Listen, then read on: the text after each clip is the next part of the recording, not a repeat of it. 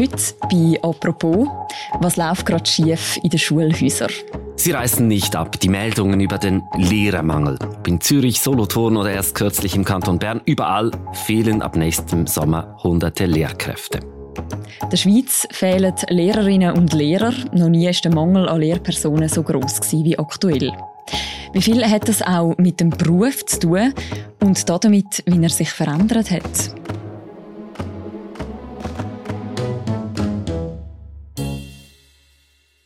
Über das reden wir heute im Podcast «Apropos». Mein Name ist Mirja Gabatuller und bei mir im Studio ist die Inlandredaktorin Evelyn Rutz, die sich mit dem Thema beschäftigt hat. Hallo Evelyn. Hallo Mirja.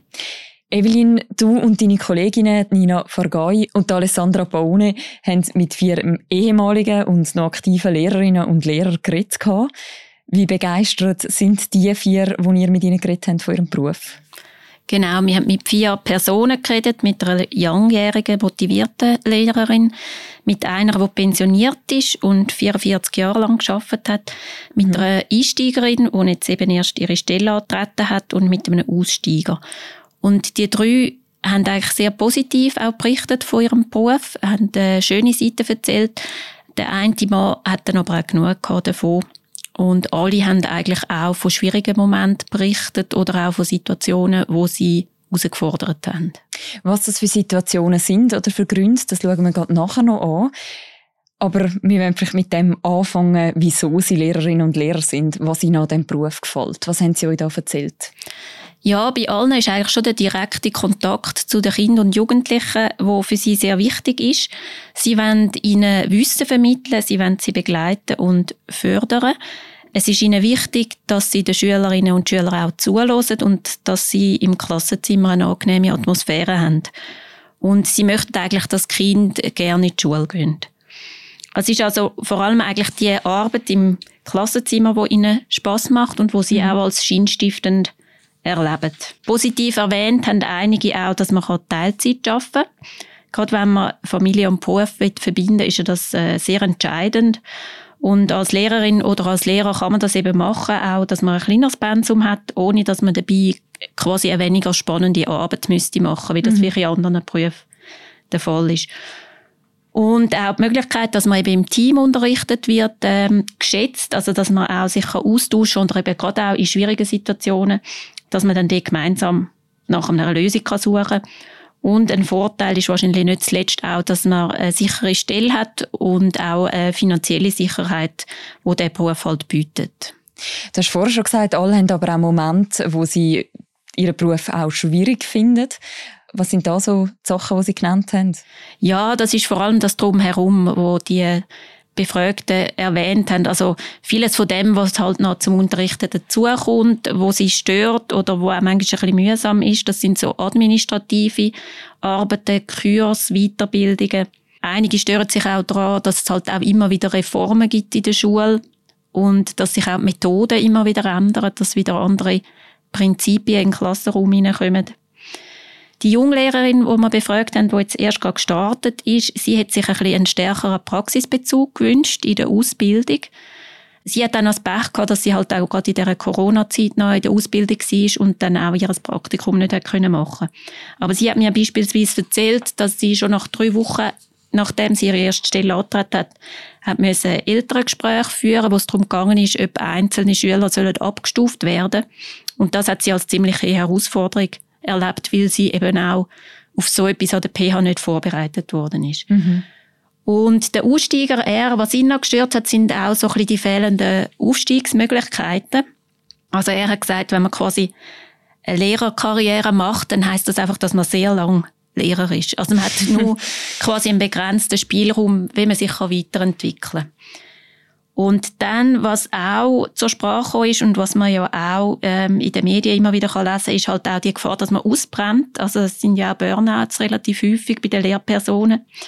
Da wird halt oft gesagt, dass die Arbeit auch kein Ende nimmt oder auch nach Feierabend oder am Wochenende. Und gerade die, die sich halt sehr stark engagieren und auch für ihre Schülerinnen und Schülerinnen sehr einsetzen, dass die dann halt auch wirklich je nachdem zu viel machen und das dann auf ihre Gesundheit geht. Und ganz allgemein kann man vielleicht noch sagen, dass sie es als schwieriger erleben, dass halt die Anforderungen immer gestiegen sind und dass sie sehr hohe Erwartungen gestellt werden. Mhm.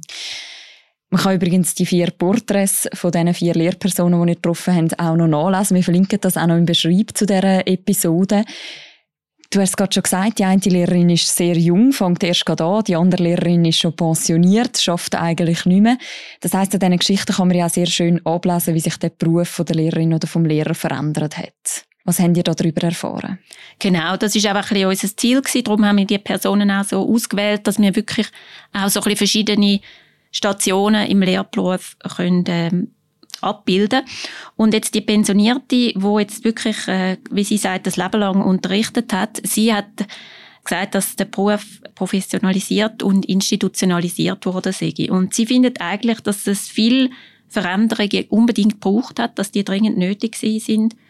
Aber sie kritisiert auch, dass die Selbstständigkeit der Lehrpersonen ein bisschen abgenommen hat. Also sie macht das Beispiel und erzählt zum Beispiel von einem Besuch in einem Wald, wo man heutzutage einfach muss äh, weit voraus planen, alle informieren, Schulleiter, je nachdem Eltern und so.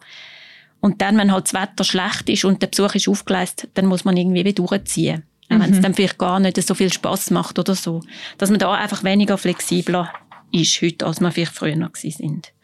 Und auch andere Personen, die wir jetzt mit denen geredet haben, haben äh, gesagt, eben, dass äh, die Aufgaben, die über das eigentliche Unterrichten rausgehen, zugenommen haben. Wie viel hat denn das auch damit zu tun, dass eben quasi auch die Schulen ja mehr und mehr zu so einer integrativen Form wechseln? Also, dass man zum Beispiel auch lernschwächere Kinder oder auffälligere Kinder, wo man früher in eigenen Klassen hat, auch Teil, als Teil von der Klasse wette gerne haben? Ja, grundsätzlich kann man sagen, es ist ja eigentlich so, dass eben solche Kinder auch noch von Heilpädagoginnen oder Klassenassistenten unterstützt werden. Mit dem möchte man ja die Lehrpersonen entlasten und man hat ja das auch extra so aufgeleistet, wo man die Integrativschule eingeführt hat. Tatsächlich ist es jedoch so, dass eben in den letzten Jahren gerade in der Heilpädagogik viele Stellen nicht besetzt werden. Also die Schulen haben sehr Mühe, dort Leute zu finden. Und wenn jetzt natürlich die Unterstützung wegfällt oder nur teilweise vorhanden ist, dann spüren das natürlich die anderen Lehrkräfte. Und es mhm. gibt dann auch ein bisschen Unruhe in der Klasse. Und was man sicher kann sagen ist, dass äh, Klassen heterogener geworden sind. Und was man auch kann sagen, dass immer mehr Kinder und Jugendliche auch psychische Probleme haben. Das hat sich ja jetzt durch die Corona-Krise nochmal verstärkt, wie auch verschiedene Studien nachgewiesen haben. Und dort ist es ja jetzt so, dass ähm, man in der ganzen Schweiz eigentlich zu wenig Therapieplätze hat. Also dass betroffene Kinder oder Jugendliche oft mehrere Monate warten, bis sie können, äh, behandelt werden Und in solchen Fällen müssen eben dann häufig die Schulen überbrücken. Und sie setzen da dafür zum Beispiel Schulsozialarbeitende ein, wenn sie dann so nicht haben. Also auch dort ist halt viel so, dass dann die Stellen nicht besetzt werden können. Das mhm. ist dann immer so ein, bisschen ein Rattenschwanz, oder? Und was man bei all dem nicht vergessen darf, eben wenn man vielleicht über lernschwächere oder auffälligere Kinder spricht, ist auch, dass besonders begabte Kinder natürlich Aufmerksamkeit brauchen und die Lehrpersonen auch ihnen müssen gerecht werden. Und das ist einfach ein riesiges Spektrum an Kind und an Bedürfnissen. Und ich denke, das ist ganz eine schwierige Aufgabe. Eben zu diesen grösseren Herausforderungen kommt jetzt noch etwas anderes dazu. Und zwar reden wir ja aktuell gerade schweizweit über den Mangel an Lehrpersonen. Wie viele Stellen müsste man schweizweit noch besetzen, bis jetzt im August das nächste Schuljahr anfängt? Ja, das ist relativ schwierig, da eine genaue Zahl zu nennen, weil das ist ja auf kantonaler Ebene, dass man da den Überblick hat. Man kann sicher sagen, dass es noch recht viel sind. Also schweizweit sicher an die Tausend oder Tausende von Stellen. Man kann sicher sagen, dass die Schulen das im Moment sehr stark spüren. Sie sind ja auch noch stark am Leute suchen und stellen auch laufend Leute ein. Also für sie ist das spürbar. Darum das genau beziffern ist jetzt so aus gesamtschweizerischer Sicht relativ schwierig. Du hast gerade schon gesagt, es ist zu spüren. Wo ist das besonders zu spüren, dass Lehrerinnen und Lehrer fehlen? Ja, das ist auch unterschiedlich, hängt zum Teil auch ein bisschen von den Regionen ab. Warum jetzt in einer Region mehr Stellen offen sind als in einer anderen, äh, das ist schwierig zu sagen, was da Gründe sind. Manchmal dürfte wahrscheinlich auch der Zufall ein bisschen mitspielen. Was man sicher kann sagen, dass die Arbeitsbedingungen ein entscheidender Faktor sind für die Lehrpersonen. Und da schneiden natürlich Kantone, die höhere Löhne zahlen, sicher besser ab als Kantone, die weniger zahlen. Mhm. Da gibt es ja auch große Unterschiede und es gibt zum Teil dann halt auch so ein bisschen Abwanderungsbewegungen, dass man lieber in einem Kanton schafft, wo, wo man mehr verdient, was ja verständlich ist. Ich möchte noch schnell auf Gründe schauen, wie es zu dem Lehrer- und Lehrerinnenmangel gekommen ist. Was steckt da dahinter? Wie hätte es zu dem kommen können? Ja, da muss man einmal sagen, oder? Es ist ja jetzt äh, eine Situation, die sich sehr zugespitzt hat, aber es ist ja in dem Sinne nicht ein neues Phänomen, oder? Also, man hat diese Situation schon ein paar Jahre, dass die Schulen vor der Sommerferien noch dabei sind, äh, Stellen zu besetzen. Leider ist es aber in den letzten Jahren nicht gelungen, an dieser Situation etwas zu verbessern. Und man muss wahrscheinlich auch sagen, dass da Behörden einfach zu wenig da haben oder die falschen Rezepte haben. Und was immer natürlich auch ein Punkt ist, wie viel Geld man für Bildung ausgibt. Mhm. Das ist natürlich auch ein Punkt, wo wo eine Rolle spielt. Das ist also die eine Seite, dass vielleicht Politik ein bisschen zu wenig gemacht hat bisher, aber gibt es dann quasi auch gesellschaftliche Entwicklungen, die das Ganze noch zugespitzt haben? Genau, das ist wichtig, dass du das ansprichst. Der Lehrermangel hat auch mit den demografischen Entwicklungen zu tun. Also es gibt auf der einen Seite immer mehr Schülerinnen und Schüler und gleichzeitig geht eben die Generation der Babyboomer in Pension. Dann haben wir einen Fachkräftemangel, auch in anderen Branchen. Das ist ja aktuell auch ein großes Thema und das ist halt auch attraktiv für Lehrer, zum dann wechseln und sie werden dort auch abgeworben und sie sind natürlich in dem Sinn auch von ihrem Profil her nimmt man sie ja gerne in anderen Berufen. Und der Beruf wird halt teilweise auch als unattraktiv empfunden. Da wird auch der Lohn zum Teil genannt. Also mit der gleichen Ausbildung kann man in der Privatwirtschaft bis zu 20 Prozent mehr Geld verdienen. Und das ist sicher mit dem Grund, warum vor allem Männer wechseln. Es ist ja auch so, dass im Moment der Beruf äh, zu einem grossen Teil von Frauen ausgeübt wird. Was ich schon gesagt habe, sind so ein bisschen die Aufstiegsmöglichkeiten, die wahrscheinlich begrenzt sind. Und was man jetzt nachher sagen, aktuell ist natürlich die Situation mit der Flüchtlingswelle aus der Ukraine. Das hat ähm, das Ganze noch verschärft. Also die Schulen sind mit vielen Kindern konfrontiert, die Dramatisches erlebt haben und auch jetzt zuerst mal Sprache lernen Und da braucht es natürlich wieder Personal, auch für die Einführungsklassen etc., wo dann auch das entsprechende Fachwissen muss mitbringen mhm. Und was macht man jetzt, um das abzufedern? Ja, PH Zürich hat ja jetzt kürzlich ihre Studierenden aufgerufen, vielleicht ihr Studium zu unterbrechen. das ist äh, natürlich nur eine kurzfristige Maßnahme, das ist mehr eine Notlösung. Aber ähm, in einigen Kantonen kommt vorübergehend auch fachfremde Personen unterrichten. Das ist jetzt neu. Das hat man ähm, jetzt auch ähm, als kurzfristige Maßnahme ermöglicht.